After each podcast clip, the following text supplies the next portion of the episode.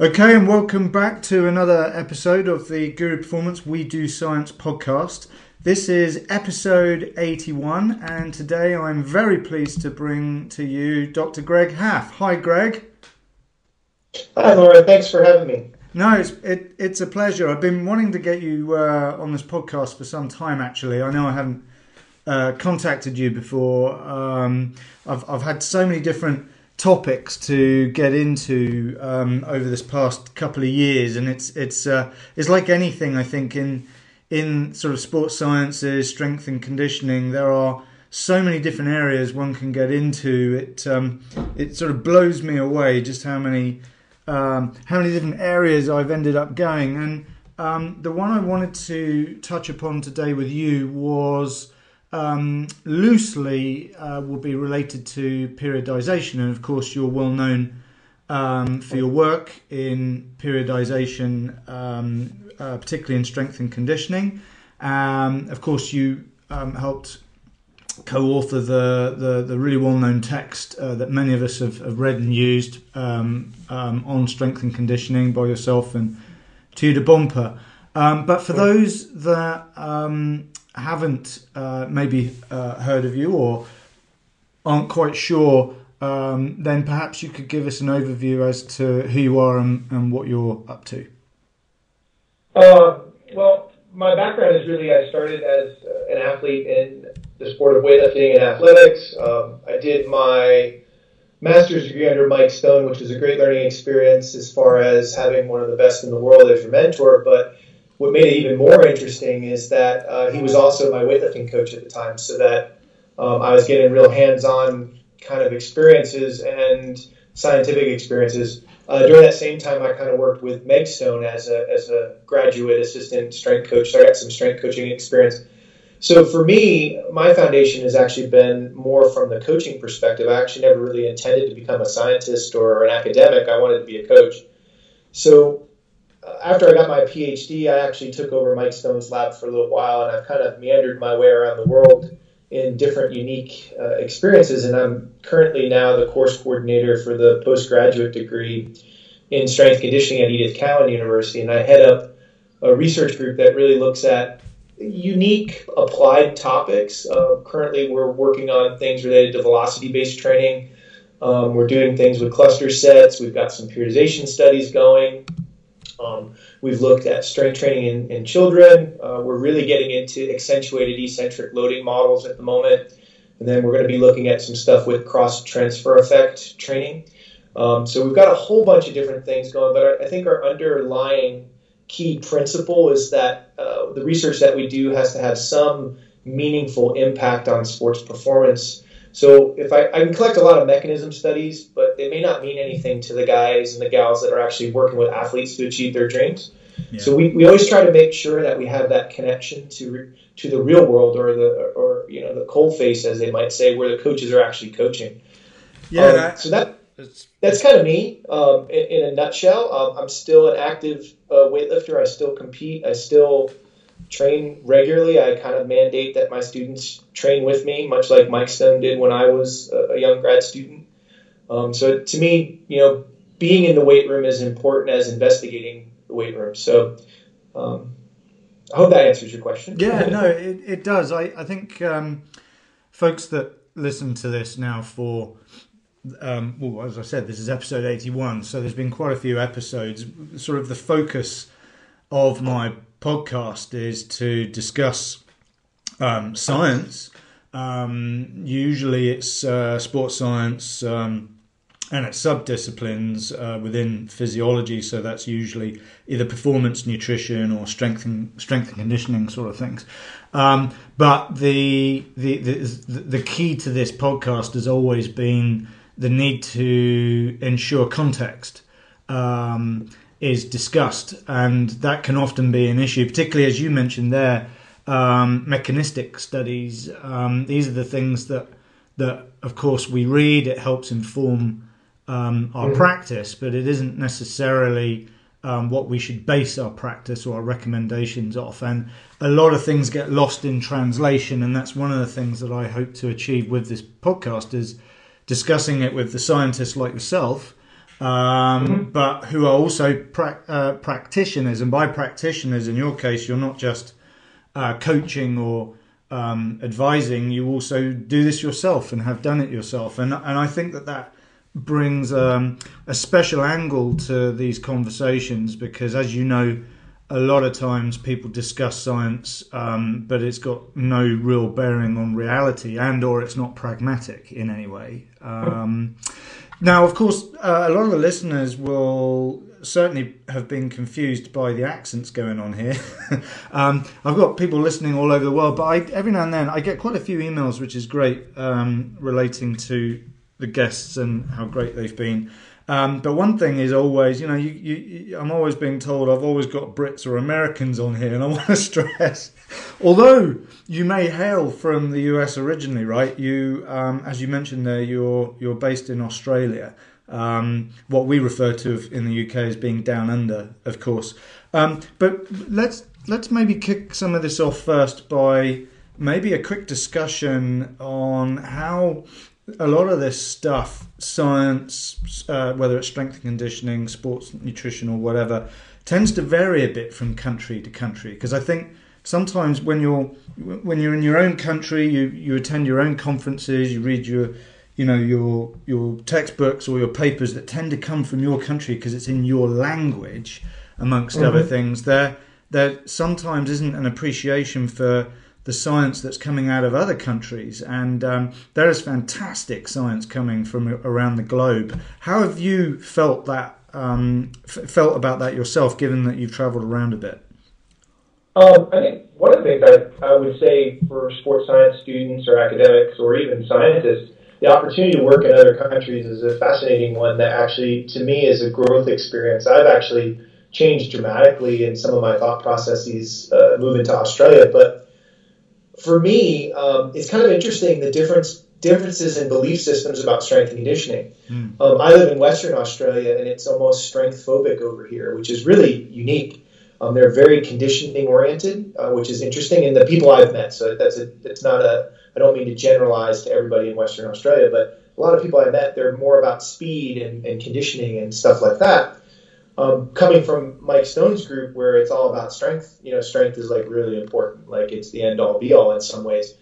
Um, eh, you know, and, and, having my own belief system that strength is a, is a primary biomotor ability that underpins a lot of things. That's been an interesting uh, experience for me because uh, learning new things about conditioning. Like, uh, for example, I had the opportunity to do some things with Martin Buchheit, who I think is an, amazing scientist and practitioner. And and learning from him different intermittent fitness kind of things that wouldn't have been uh, exposed uh, to in the United States. We don't really talk about it. I've been pushing the NSCA quite hard to bring Martin into our conference structure so that our coaches can experience um, some of his knowledge and his experiences uh, with handball, but adapt it to our sports.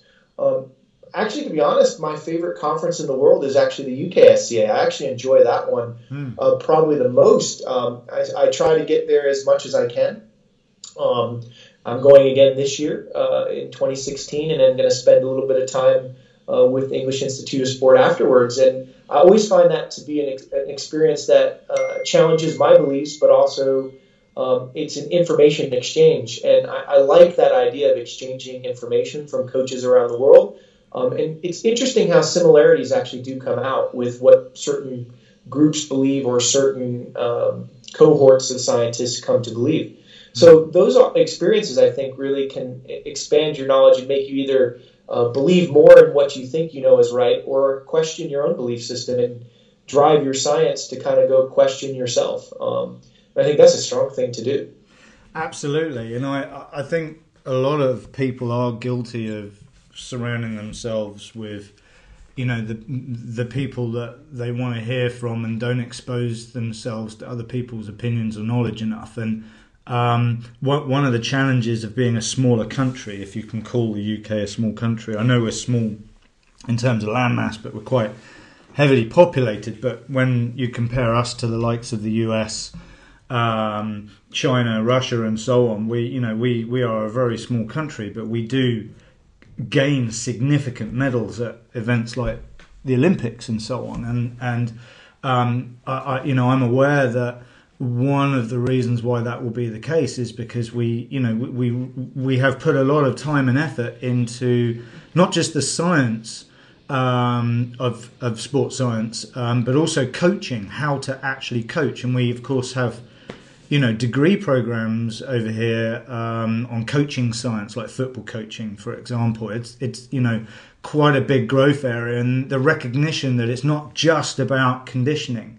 Um, there's a, there's psychology, there's there's all sorts of things that, that go on, and um, we've explored these concepts quite often on this this podcast about how, um, for example, we, we can sometimes over science things.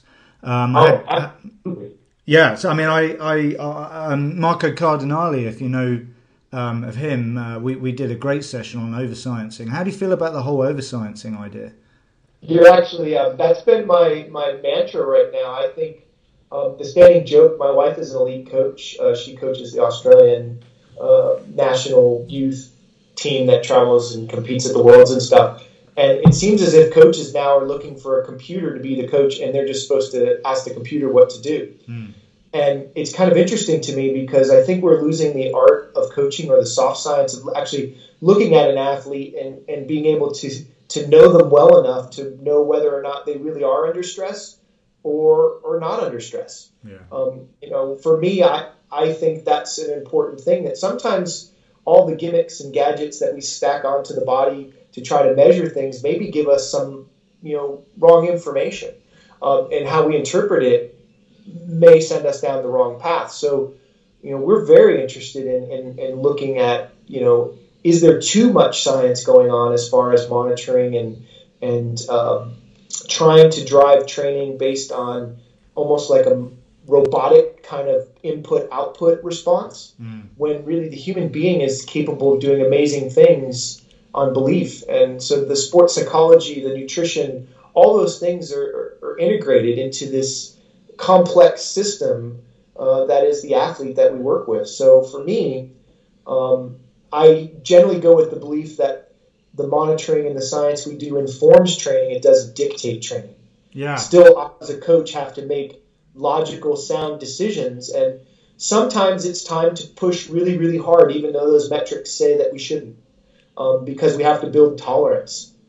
Um, for example, one of the questions that we we often use uh, in some of our practicum experiences here at Edith Cowan, we had one of the opals uh, you know silver medal winner at the 2012 games. And I asked her, I said, you know, what if your wellness readiness scale the morning of the game um, says you're not ready to play? What do we do? And you know, we had this great discussion about you can't move the Olympics, so why are we not training on days when we're not feeling good? Um, and she was like, you know, you got to put your big girl pants on and go play. and that's a really great statement for me because sometimes you just have to do what you have to do. Obviously, we don't want to put athletes in risk of injury, but sometimes in competition, you know, we may not be right, but we still have to perform. So when do we practice it if we always are taking the athlete out of training to make sure that they're optimized?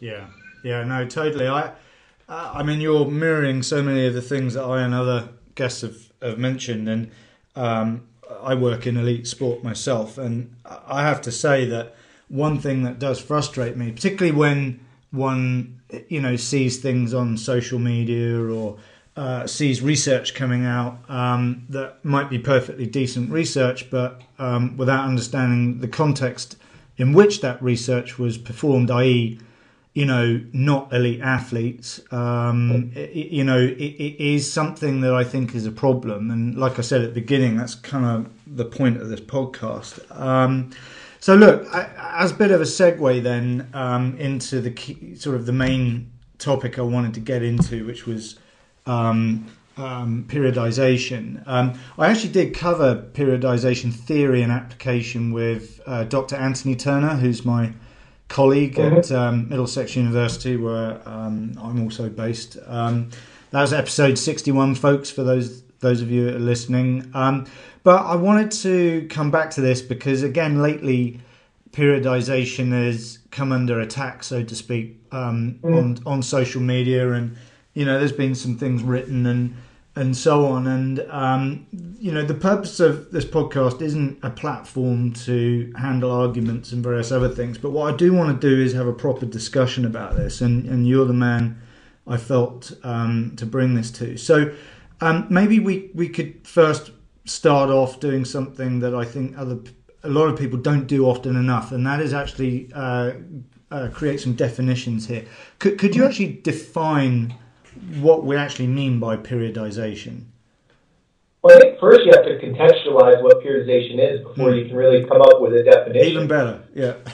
and I, I, think that's where we get into trouble. And some of the papers and um, blogs and, and, and social media postings that suggest, for example, that periodization is dead and we shouldn't go forward with it anymore, really have a fundamental misunderstanding, I believe, uh, in what periodization actually is. And periodization to me is is a two part phenomenon.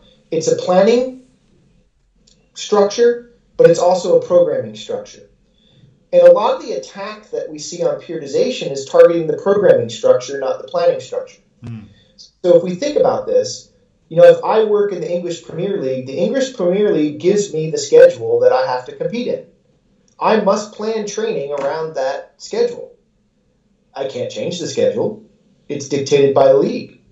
So I have to then come up with programming structures that underpin or drive the athlete to the planned goals that are dictated by the competitive season, off season, etc. So to me, periodization encompasses those two things.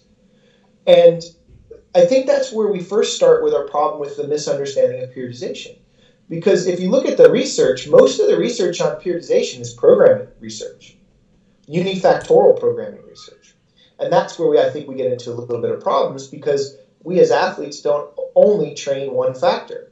If I'm a, a, ball sport athlete, I have multiple factors that I have to train at different times or in different ways to get to where I want to be. Obviously, in sports like weightlifting, they're a little bit more unifactorial, but I could make the argument that weightlifting in and of itself is not unifactorial, just based on how we train. So, for me, periodization is a logical systematic integration and sequencing of training factors to some determined goal. Um, and there's many different ways that you could sequence training or integrate training depending on your outcomes. But I think we have to have logic, and I think that's where science comes in to give us information to inform our decision about periodization.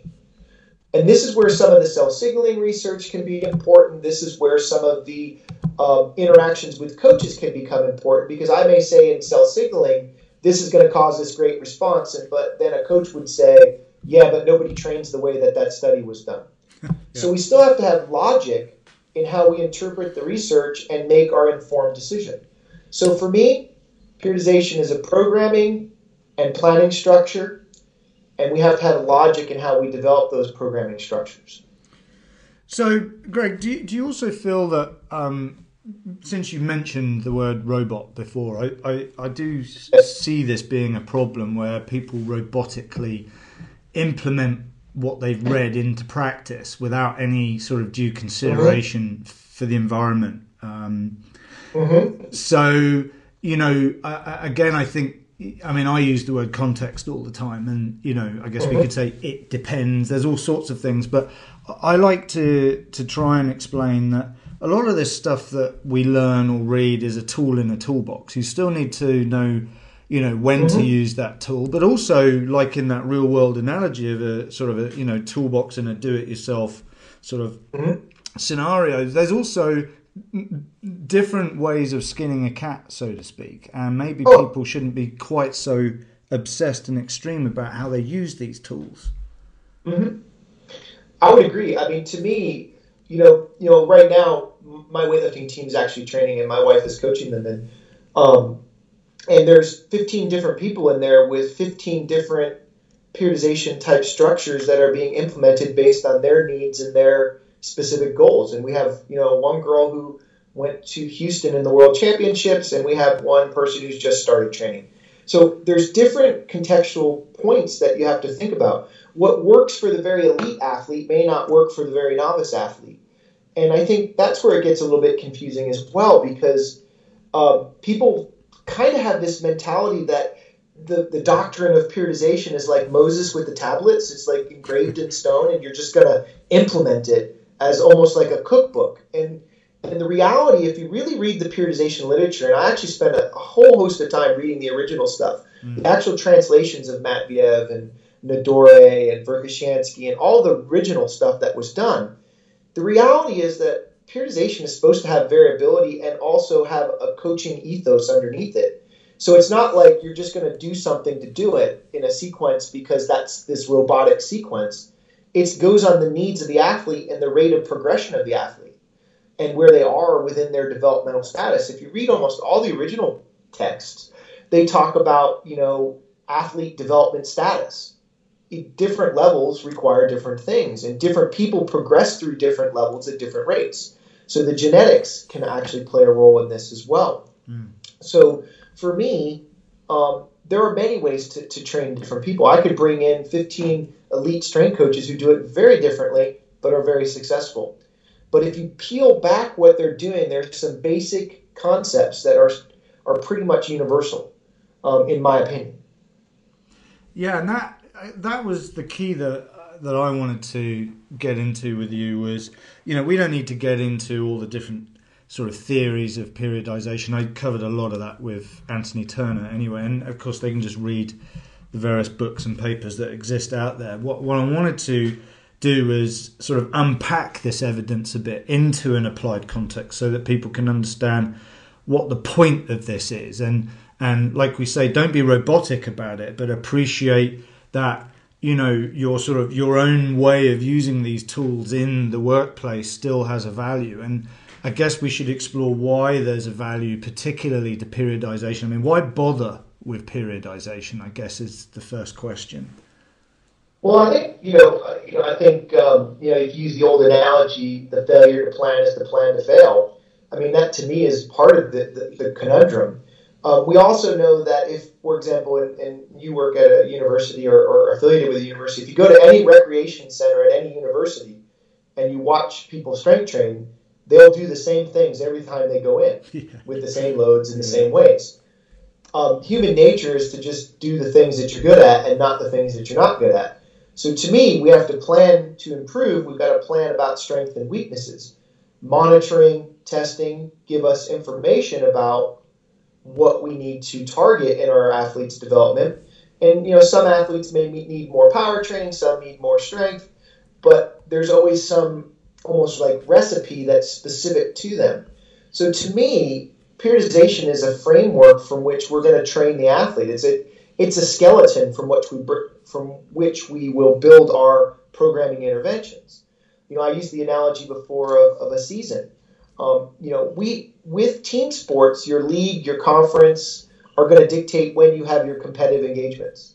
I think that's something that you have to to, to put down as uh, a key point. Individual sports, you know, rightly so, are probably easier because you can at the elite level pick when you're going to compete. Mm. You could say, I'm going to only compete three or four times a year at these very distinct points. I can be very systematic in how I get to those points. But when I'm in a team sport where every week has some meaning to it, my strategies become slightly different. And, and the different models of periodization that are out there or applications of periodization can address those depending on the athletes that, that you're working with and the level of athlete that you're working with. Um, so for me, why do I periodize? Because I need a planning structure to work from. That planning structure, uh, the global Google Earth view, so to speak, is somewhat structured around the competitive season um, and probably is, is dictated more by that as I dial down into the more um, finite levels of the periodization model. Then I can have more plasticity to make changes. Um, a great analogy is an athlete. Let's say that I want to build leg strength in a certain phase. Mm. You know, I like I like squatting. I think squatting is a key activity, and I, I think Hagen Hartmann's work really shows that it is, and Mike Stone's classic work as well. But not every athlete can squat. You know, my rugby uh, player may have a back injury that prevents them from squatting. Well, what can I do to still develop leg ex- leg strength? So that athlete may have something different um, a leg press or a pit shark or something like that to build lower body strength. The overall goal is to build lower body strength. My ideal is the squat, but not everybody can do it. So I make changes. or that player gets hurt this weekend in a in a in a scrum. So then I change the structure of the training to still get leg strength. So I think that's where we have some plasticity. So for me, periodization is the overbridging planning structure that I'm going to implement my programming structures under. Sure, and I, I you know, I guess we, we do need to be holistic in some ways in how we look at periodization um, as applied to a human and not a robot, of course, which you know needs to take into account things like boredom. Um, that you know, for me, my, my main focus actually is performance nutrition, and you know, when, when, an athlete gets bored, that can have a serious impact um, on their nutrition, which can affect body composition and health and all sorts of things. So I have certainly found that periodization, um, you know, nutritional periodization, uh, uh, certainly can have some some great work. We've actually covered this in previous podcasts, but I, I guess one topic that we get into when we talk about periodization is is um, th- this this business of dealing with fatigue, isn't it? Um, and you raised, you mentioned stress before, which is sort of an underlying issue mm-hmm. throughout all of this. Um, I mean, what you know, what is the relevance of of stress? I think we should go back to stress first, maybe. I mean, why, why, why you know, because stress is something that there's training stress, there's life stress, there's all mm-hmm. kinds of stresses. Um, what mm-hmm. you know, why why is stress something that we might be thinking about? Well, I think what we're if, if we step back for a second, you know, I think there's a false impression that stress is a bad thing mm. all the time. Sometimes stress is a good thing because it makes things stronger or more robust. Robust. To get better physically, you have to be under some degree of stress. What the problem becomes is if that stress overwhelms the system's ability to adapt to that stress. And if we, you know, agree that stressors are additive, um, you know, your life stress is going to confound your training stress. And there's this idea of integrating things amongst your life, and that's where I think moder- monitoring plays a role. Um, I'm also really very interested in periodization of nutrition right now because I think um, with some of the evidence that's coming out with different physiological responses and, and outcomes from modifications in diet and how we can manipulate diet to either enhance adaptation or speed recovery can be quite powerful in helping that athlete um, manage their stressors. So the idea would be then that periodization would allow us to make some management structure uh, underneath to modulate the athlete's response to stress. Where it gets difficult, I think, is that athletes uh, respond differently to stress because we as coaches only control a very small component of their lives. And that's problematic in the sense that, you know, for example, some of my athletes, um, I know they don't eat well, and they tend to get hurt more often because they don't eat well. They may not rest enough, but they don't tell me they don't rest enough. So as a coach, I have to make decisions on the fly sometimes. You know, you don't look right today, pull back, and that's still going to be enough training stress potentially. But I like Tim Gabbett's recent paper that talks about, you know, is reducing stress always the answer, or is it sometimes we have to get into that sweet spot where stress is at a high enough level that we get adaptation so that the athlete becomes more robust? So for me, I think I kind of think of periodization as a stress management system.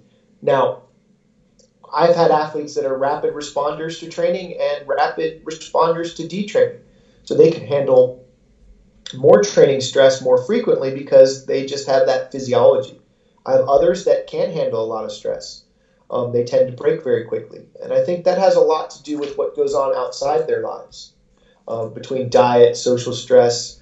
I think that's why a lot of uh, success that you see now in some sporting worlds, um, they use residence centers where they live and they don't have to worry about housing and cooking and things of that nature to remove stressors. Yeah. Um, and I think those kind of things can converge to kind of dictate training outcomes.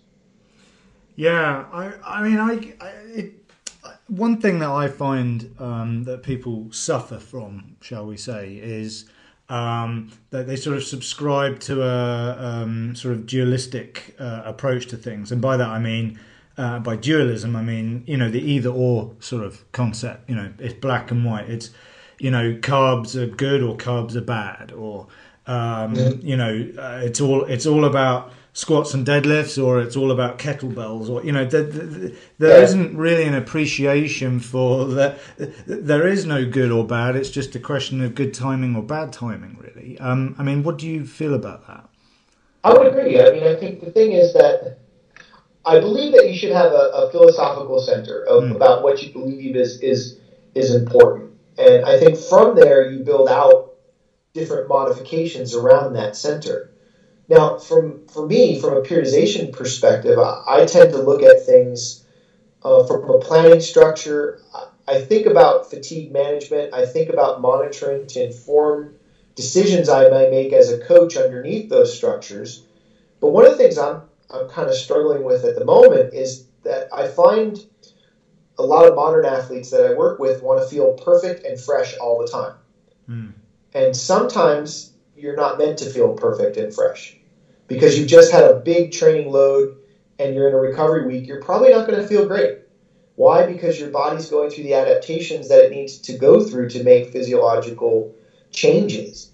And we know from Carl Foster's work and several other good uh, studies that um, are out there that we still train just at a lower load. Where I get kind of frustrated is if someone's not right, they some people will send them home to recover. Hmm. Well, then you're getting detraining effects. We know that lower load training and managing the training load can improve performance adaptation, and you will recover faster.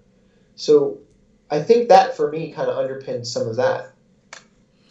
Yeah, I, I think, I mean, you know, again, if, if we're to sort of go back to this sort of either or idea, like, for example, period, periodization is a good idea or it's worthless or dead, as, has, as Yeah. has been said, is, you know, if you look beyond that sort of either or type idea, um, so for example, if, if, if we are going to consider someone wants to, to get bigger muscles, for example, and be stronger, um, the question is, is, is uh, can they? Um, well, yes, they can, but should they? Um, take that approach is another question. So, for example, with an athlete who needs to perform, they don't just need to look great on stage, for example, they also need to um, win a rugby game or uh, you know perform on a Saturday or perform every four years for the Olympics becomes a different concept, really, doesn't it? Yeah, it really does, and I think that's one of the problems I think in the periodization literature, I get really um, frustrated sometimes when I read some of the literature that's been done on supposed periodization studies, because there's this either or approach in the sense that to design a really good scientific study, you got to control a lot of things. So, for example, um, you might do a training study where you want to equalize the training loads and everybody's going to train to failure. Well, training to failure may actually cause problems in the periodization structure because fundamentally, no matter what the load is, you're always going to maximum. So then you've taken a layer out of the periodization paradigm, which is variation of training load because the intensity is maximum. So that could be problematic. And one of the studies that we did, uh, Mike Stone and I, uh, a guy named Painter, one of our grad students, was a was a periodization study in actual athletics athletes where we compared daily undulating periodization with a block periodization model. And if you read the paper, at the end it was there was no difference between the two programming models. And so people jumped on that and said, see, it doesn't matter what periodization you use. But what they failed to look at was the fact that the training group that did block periodization did significantly less training load, had significantly less injuries to get to the same place as beating yourself up in the daily undulating model. Mm. So again, that again that either or, you know, it's this model or this model. I get there to the same place, but how did I get there, and, and what state did I get there in? And what was interesting is our study actually had other training factors involved. It wasn't just going to the weight room and training three days a week. It was also throwing practice, sprinting practice, jumping practice, all the things that an athletics or track and field athlete would do. And I think that's where the periodization literature sometimes falls down because, especially in the strength training sphere, because all we look at is the strength training. Well, as you rightly said, stressors impact things. So athletes don't just strength train, they do a whole host of other things that have to be thought about about how they interact with that strength training to get from A to B. So maybe a model where you train to failure every day gets you to point B. But what is the status of your of your physical wellness or performance capacity at that point? So for me, you know, there's a lot of different ways to train, and there's a lot of different ways to implement periodization. But ultimately, every training structure has some sort of planning underpinning. You know, you know what day you have to train, you know what day you can't train. Um, all those different things can impact the outcome. Yeah, I, I mean, one problem um, people have, I, I, when I started out in this area, I, I certainly suffered from this myself, um, and I know a lot of folks will have will resonate with this. One of the issues can be when you're reading up on this stuff, depending on how well educated you are yourself and how how much you interrogate the evidence and your ability to interrogate that evidence, and by that I mean differentiate quality from flawed science, whatever that means, um, gets yeah. a bit tricky because th- there's a lot of stuff out there. Um, you know, uh, being published does not mean that it's good. Um, I, I, hope that's not a shock to any of the listeners, but you know, it, it's very difficult um, to get quality um, articles out there. You know, the, the, the, there might be a peer review process, but who peer reviewed the peer reviewer? um, you know, there's all sorts of stuff that's going on out there, and and um, that leaves you know us as as coaches, trainers. Um, who yeah. don't necessarily work in the ivory towers of academia and may not know all this stuff, um, are confronted with information. Um, do you? I mean, I don't know if you're going to have an answer to this, but you know, for for for, for the for the soldiers in the trenches um, who don't have time to do PhDs or or whatever, uh, you know, what what do you think um, they should be should be knowing about this in terms of tackling all this information as it as it relates to informing their practice? That's like a very very difficult question. I know. it, it's it, it's actually something you know. I, I, said it to one of my grad students recently. I said I, I would I would be very um, for me. I, I, feel for them because if I was their age right now, who do you believe? Who do you listen to? Um, there's so much information on the internet that it's hard to differentiate what's real and what's not. And and it's interesting how people interpret science and and and how they try to extrapolate to different things. You know, you could do a training study with older adults and, and find one thing. You know, we just did a periodization study over 22 weeks in older adults and found no periodization was just as good. But they were 70 year olds who had never strength trained. Um, and everybody trained to failure because that's what we had to do for the clinical model. So, would I extrapolate that to an elite athlete? No. But someone might bury that in a meta analysis to say that, see, it doesn't matter how you train, you get muscle hypertrophy and strength gains.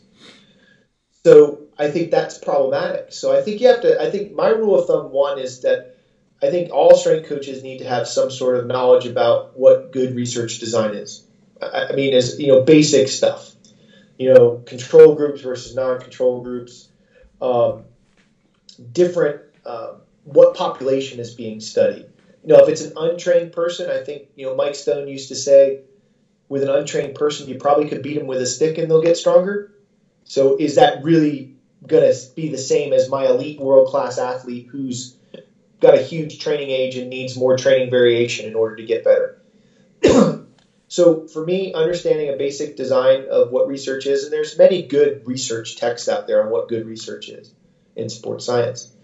Understanding what um, what part, you know, what differentiates different participants. Knowing how to look at a paper and read it and go, okay, this is all untrained people. Okay, what do I know as a coach when I bring someone in that's never been trained before? Pretty much, I'm a genius for the first year until it gets a little bit more difficult uh, with their training structures. Um, I'm a big fan of conferences. I think it's important to go talk to people. And one thing I know about scientists is we like to talk to people. I I enjoy talking to young scientists or coaches or anybody when I go to different conferences. And I think the issue I, I struggle with lately is um, the guru, uh, not per se guru meaning podcast, but yeah. what I mean, I like the self proclaimed guru that has you know, a huge social media following who suggests that you know I know all these things and just follow me to the promised land. And um, I'm more cynical in the sense that I, I, I want to ask questions and ask the hard questions, and I do that of myself frequently to challenge my own belief systems. And I, I, I like to be challenged because I think you have to challenge yourself.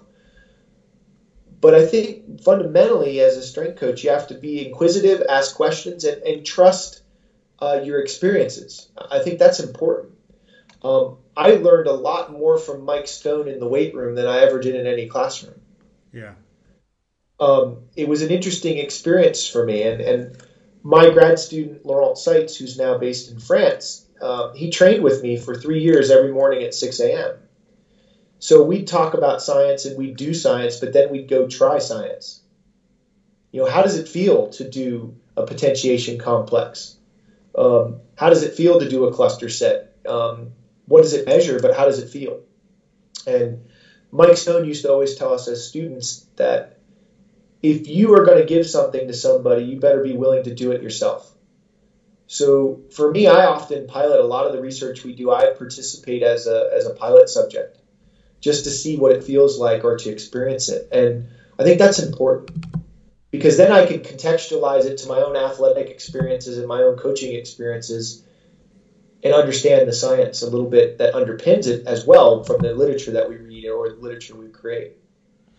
Yeah, I mean, absolutely. Uh, uh, I mean, just joking aside, uh, um, I, I, sort of always reel when I hear the word guru. I'm like, oh god, of all the names I chose to call my company.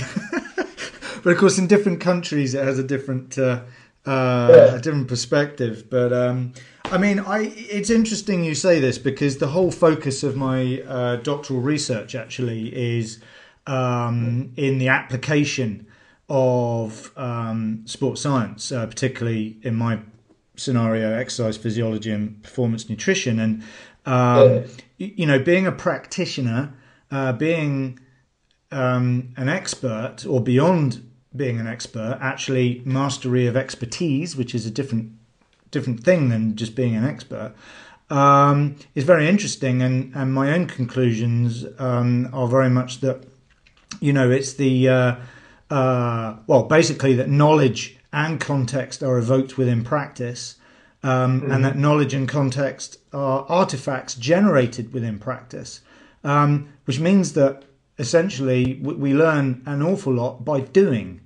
Um, mm-hmm. And that's one of the problems I think is that a lot of a lot of people do science, but they're not applying the science in the real world. Therefore, they're not really learning um, mm-hmm. how how that science um, actually works as it's as it's you know as it's supposed to be informing the very people that are wanting to use it. You know, how do we actually know um, how these things work? And you mentioned earlier actually about um, you know the, the the rocket science is all very exciting, but in reality, the athlete's going to say, "I'm just not going to do that." Um, I've had that so many times in in uh, in team settings or applied settings. Things like uh, um, my athletes won't take a certain sports drink because they don't like the look of it. Um, mm. There's a lot of things that we miss in the application of this, but of course, there's there's a lot more that that we uh, sort of you know this idea of tacit knowledge, I guess that you know we we know how to ride a bicycle, but you try writing that down. it's a damn difficult thing, and that definitely goes for strength, uh, uh, con- uh, strength and conditioning coaching, doesn't it? Oh, absolutely. I think so. I, I mean, one of the things that I think is really important is that um, as a coach and a strength and conditioning coach is to know how to do things. Like, um, one of the things that you know for me, you know, I was a competitive weightlifter. I'm a competitive weightlifter. I can do weightlifting. Um, even at my older age now, I can still be. I'm still competent as I mean, not as strong as I was 20 years ago, but I'm still competent as a lifter. And and when I do lift, you can see that I I, I have ability. Um, I can still change and change direction like I did when I played gridiron, but that's because those skills are still part of what I practice. So practicing what you preach is, is an important thing to me. Um, and, and, it's actually a mantra that my wife and I have uh, as a coaching philosophy, I believe. So one of the things that I think is important too is that uh, you kind of touched on it, is that this idea that um, we can kind of move through different uh, states at different times, and but not every athlete's going to stay in that that sphere. Um, you know, I you know some athletes just aren't going to do what we want them to do, and the science may say it's wonderful, but it may not work. Mm. I mean, I had wonderful debates with some of my colleagues here at ECU because uh, sometimes they're more mechanistic and more laboratory based, and I'm like, well, if all I ever do is jump squat, I can tell you from my strength training experience, I'm going to lose strength. Mm. I'm going to get good at jump squatting, but I'm going to lose uh, high end strength, and I know when I lose high end strength, I tend to get injured more as a as a as a, uh, a football player, a gridiron player. So I think those kind of things to contextualize is always important, and I think in our program here at ECU, we spend a lot of time trying to get students to contextualize things to the real world. You know, this is a great paper, but what does it mean? And how does it relate to the real world? I think one of the most fascinating debates right now in sports science is this hormone acute hormonal response versus non-acute hormonal response to resistance training. Yeah. Uh, um, you know, do we design a training program to cause an acute hormonal response, or do we not care about that? And what a wonderful discussion and debate between the groups that are in each camp. And again, it's that yes or no kind of mentality. Um, is there a, time and place to have very short rest intervals in your strength training program? Probably. Is there a time to have longer rest intervals? Probably. But you know, I know as an athlete, if I always go short rest intervals, I don't gain as much strength. Yeah, I mean, yeah, it's back to the whole dualism thing, isn't it? Either or, like you say. Um, actually, on the hormone thing, I did a, a fascinating podcast with um, Professor Stu Phillips. Uh, yep. Can't remember the number now, but it's called the hormone hypothesis for listeners. Um, very, yep. very interesting. So, yeah, I mean, you know, again, I think as as practitioner researchers, as scientists, there's all this evidence out there um, you can read a lot of stuff. Um, but I guess what you're saying is, you, you, know, you need to read it. You need to understand the mechanistic stuff. Uh, you yeah. need you need to know the pros and cons, what the debates are. But ultimately, you need to start trying this stuff out um, and make up your own mind. Um, is that kind of what you're saying?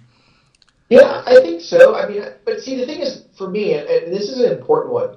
I don't think we want to have little you know, Stu Phillips clones or Mike Stone clones or Greg Haff clones or Dan Baker clones. Yeah. We want, we want free thinkers that actually take from different places and, and forge their own paths. One of my favorite quotes from Dan Baker is a good friend of mine, and, I, and I've gotten to know him quite well since I came to Australia, and it's been a really rewarding experience. Is he, he always tells me this. He's like, novice coaches copy, experienced coaches modify, great coaches innovate and I, I like that kind of synergy um, because as we become more established, we can a- apply more of our experience to our understanding of the science and how we're going to interpret it and use it. And I think that as a coaching uh, philosophy is kind of important. Uh, from a periodization perspective, I think that journey is very interesting. I know when I was a young strength coach, it was very dogmatic in the stone kind of sphere. Mm. You know, this is what you do. Boom, boom, boom, boom. And over the years, I've I've changed a little bit, and, and I'm always changing and understanding periodization in new ways. And I read everything I can get my hands on on periodization to make my own decisions. Um, and I compare and contrast it to my understanding of the physiology. I really think, for me, what differentiates really good, knowledgeable practitioners or coaches is understanding how the system works or how the system responds to stress or or how the that complex system of the human being operates physiologically. The best analogy I can give you is I, I ask this in my classes a lot. How many people can drive a car? And most people's hands go up. And then I, I follow that question with Can you take the engine out of my car and redo the, the, the seals on the pistons?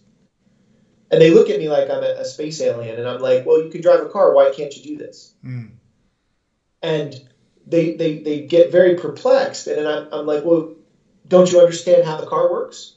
And they're like, well, you drive it, but how does it work? I think that's the problem that we often face in coaching. We understand the game, but we don't understand how the athlete responds to training and how they need to be prepared from a physiological perspective, and, more recently, I've become more interested in the psychological perspective. You know, what you know what makes a great athlete. I, I, had a great opportunity to work with the Australian national weightlifting program at a training camp with one of the Chinese coaches and, and the great coach from Australia, Lynn Jones. And I said to Lynn and, and Coach Ma, I said, "What makes a great weightlifter?" And they said, "The will." How much do they want to do it, and how much do they want to hurt? And I thought that was really interesting um, because in my own uh, experience, I find that you can have great talent but not much ability to drive through adversity. And that psychological robustness it, it underpins performance. So, how does training develop that psychological robustness? Um, is it going through periods of hard training that teaches you that you can do it? Or is it some innate quality that you have psychologically uh, culturally to overcome adversity. Uh, for me, I grew up in a Marine Corps family, a military family, and it, we were very, from a young age, taught, you know, if you get knocked down, you get back up. And so, from a training perspective, you get beat up today, you go in tomorrow, and you do it again. But that is it training? Is it innate? I don't know. Well, Greg, that, I mean, I can't think of a better way of ending that podcast really. Um, that was some that was great. Thank you very much. Um, I think we're pretty much at the end here. I think um, maybe maybe just as a final point. I mean, where do you feel the research um, needs to go, or, or or if it is going that way, where are we going with with the research in in this area? In, in the periodization area, yeah. sports science. Yeah, no, no, no. In periodization, yeah. Well, I think the biggest problem with periodization research is that to get to the elite athletes and do true periodization studies is, is, is kind of a very difficult thing. Mm. Um, for example, there's always, you know, in Twitter, people calling out for do more sports science and American elite sports of, of gridiron and baseball and basketball. Well, if a coach isn't going to let me do periodization studies on those athletes, I'm not going to be able to do it. Yeah. You know, and if those athletes don't want to do it, I'm not going to be able to do it. So the problem becomes, can we get there? I don't know if we can, and that's why I, you know, Mike Stone and I have talked about this inordinate amount of time. Some of the research from the old Soviet Union is far better research than we can ever do, because those athletes didn't really have a choice. They were in those studies because they were in a communist country, and I'm not advocating communism for sports science, sure. but what I'm suggesting is that some of the studies that need to be done, I'm not sure we can do them to the level that we need to do them uh, in the strength and conditioning sphere. Um, can we do work? Yes. Can we do monitoring work? Can we do retrospective studies? Yes. Can we try to make decisions about what that training intervention did? Yes. But we don't fundamentally have a control group or a, a comparison training group. You know, for example, you know, getting a team to do one training model and the other half do a training model um, as a duty of care, I've got to make sure I believe that both training models will get those athletes prepared equally. Yeah. So, can we really design a study that actually does it? I don't know.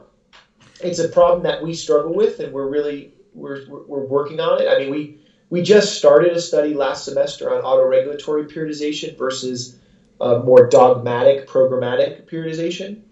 Um, it was going quite well, and then we had some issues where we had to pull the plug and we got to actually start again. Um, a holiday schedule got in our way a bit. Um, so we're working, we're shaking out those issues. I think it gets more complex with team sports models, and I think we need a lot more research um, in these more parallel models of periodization where you're working multiple training factors at the same time.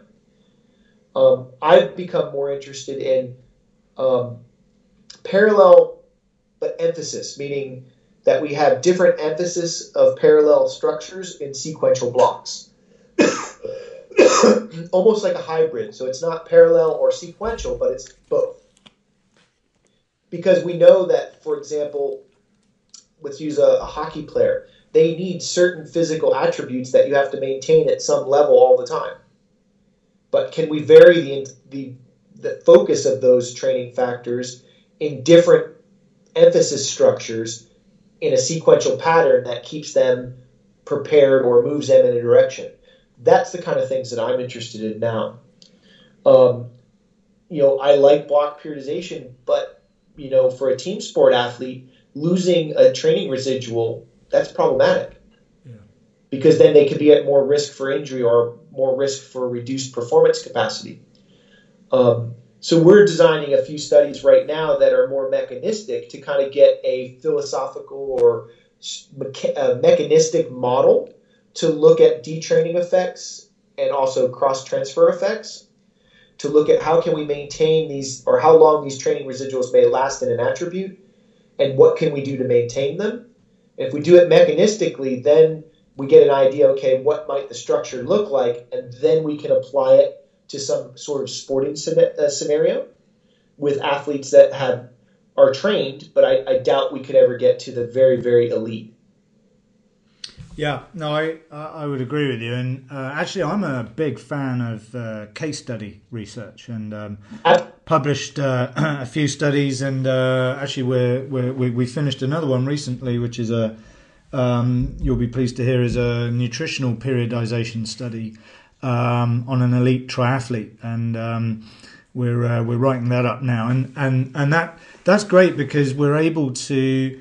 Mm you know, collect data. Um, okay, it's an N of one, but that's who we work with as clients, as yeah. athletes, is N of ones. But it's great to see the knowledge coming out, and it's great to see more case studies coming out. I mean, what what do you think of case studies?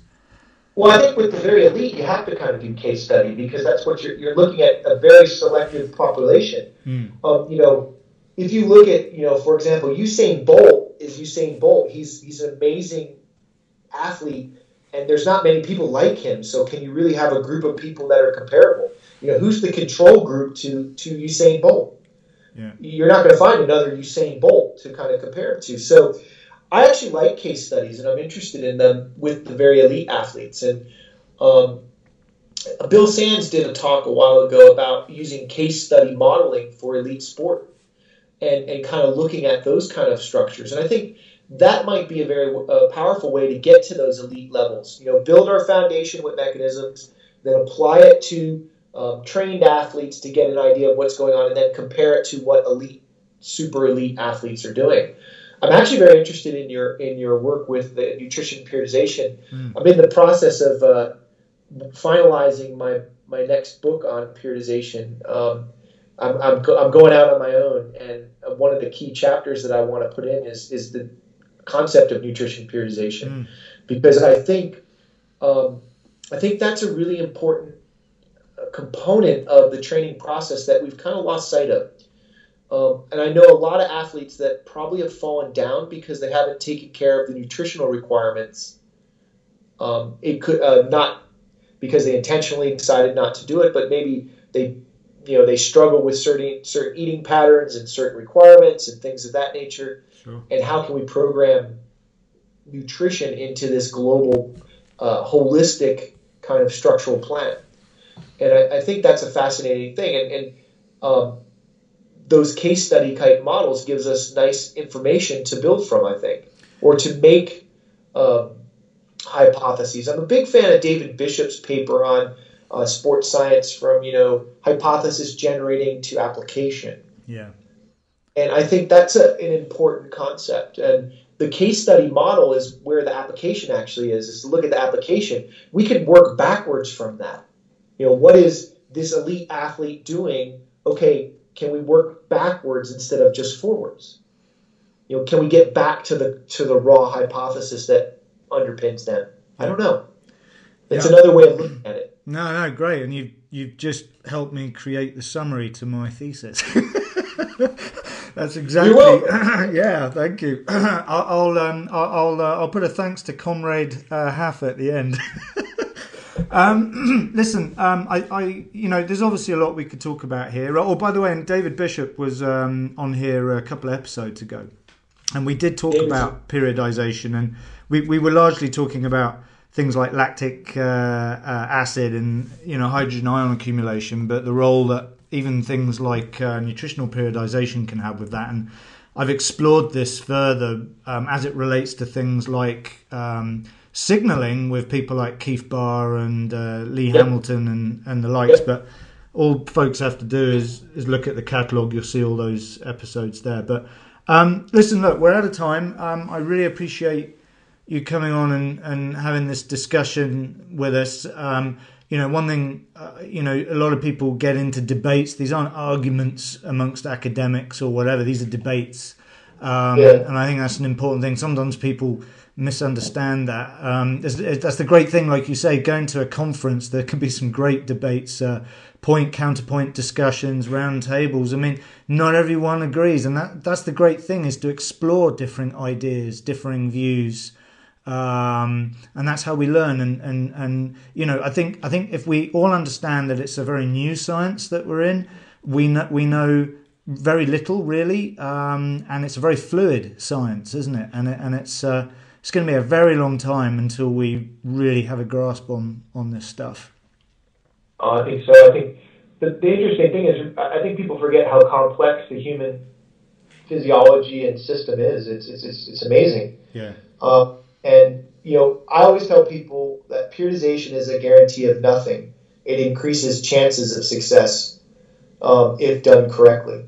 Um, I can't guarantee victory at the Olympics in Rio, but if I do my job well as a coach and I've planned accordingly and I've monitored accordingly and I've worked with the athlete accordingly, I increase my chances of success.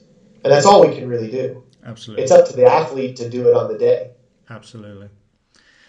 So, listen, uh, thank you, Greg. Um, I've really enjoyed this. Um, I know folks will gain a lot from listening to this. Um, please do listen to episode 61, guys, um, for a, a bit more background on periodization. Um, there's a lot to read. I highly recommend um, the various works that are out there, and I'll put them in the notes on this podcast. If you fancy a big book, um, then the um, book uh, that you wrote with um, Tudor Bompa, um, what what edition are you on now on that? I'm actually not doing the next edition of, of Tudor's book. He's got he's got a different direction. Ah, okay, Um, fine. So I'm actually going out on my own with uh, I'm working with a, a publishing house to kind of do my own thing over the next year, and Brilliant. um, I'm really excited about it because um, Tudor's very. I love Tudor. He's a great, amazing theorist of periodization um, from the old school, and I'm very much in, in, in, enamored with the old ways. But for me, I've become more interested in the modern science and folding it in Yeah. to see how we can evolve the old ways to deal with the modern athlete. And I think when I can get my book done, I think that's going to be a primary goal is to expand upon the old ways and the classics to make them more modernized and kind of innovate them in my own way. Sure. Well, I mean, the, it's the building blocks of knowledge, isn't it? Um, Yeah. Um, so um, I'll put some links to things like your ResearchGate and so on. Um, But I do know uh, you run an excellent program in strength and conditioning um, at Edith Cowan. Uh, how, how can folks learn more about your program? Oh, it's it's our program is uh, you know we're, we're partnered with the Australian Strength and Conditioning Association, so there's links from them to us. Um, you know, we can you know if anyone's really interested in our in our master's program, you know they can email me um, at ECU, and I'm easily found. Uh, you just look for the program. It's the Masters of Exercise Science and Strength and Conditioning. Um, we do have uh, we'll be uh, having uh, information available for people at the UKSCA, NSCA, obviously the ASCA because we sponsor their conference. Um, we try to be around the world, and, and myself, uh, Professor Newton, and Dr. Nimphius, we're all over the world, and, and we, we try to get out and try to get students to be excited about strength and conditioning. And, um, you know, it's, it's an amazing field that I think we're still in its infancy. Yeah. I don't think we know. I I don't think we know nearly as much as we pretend to know at times.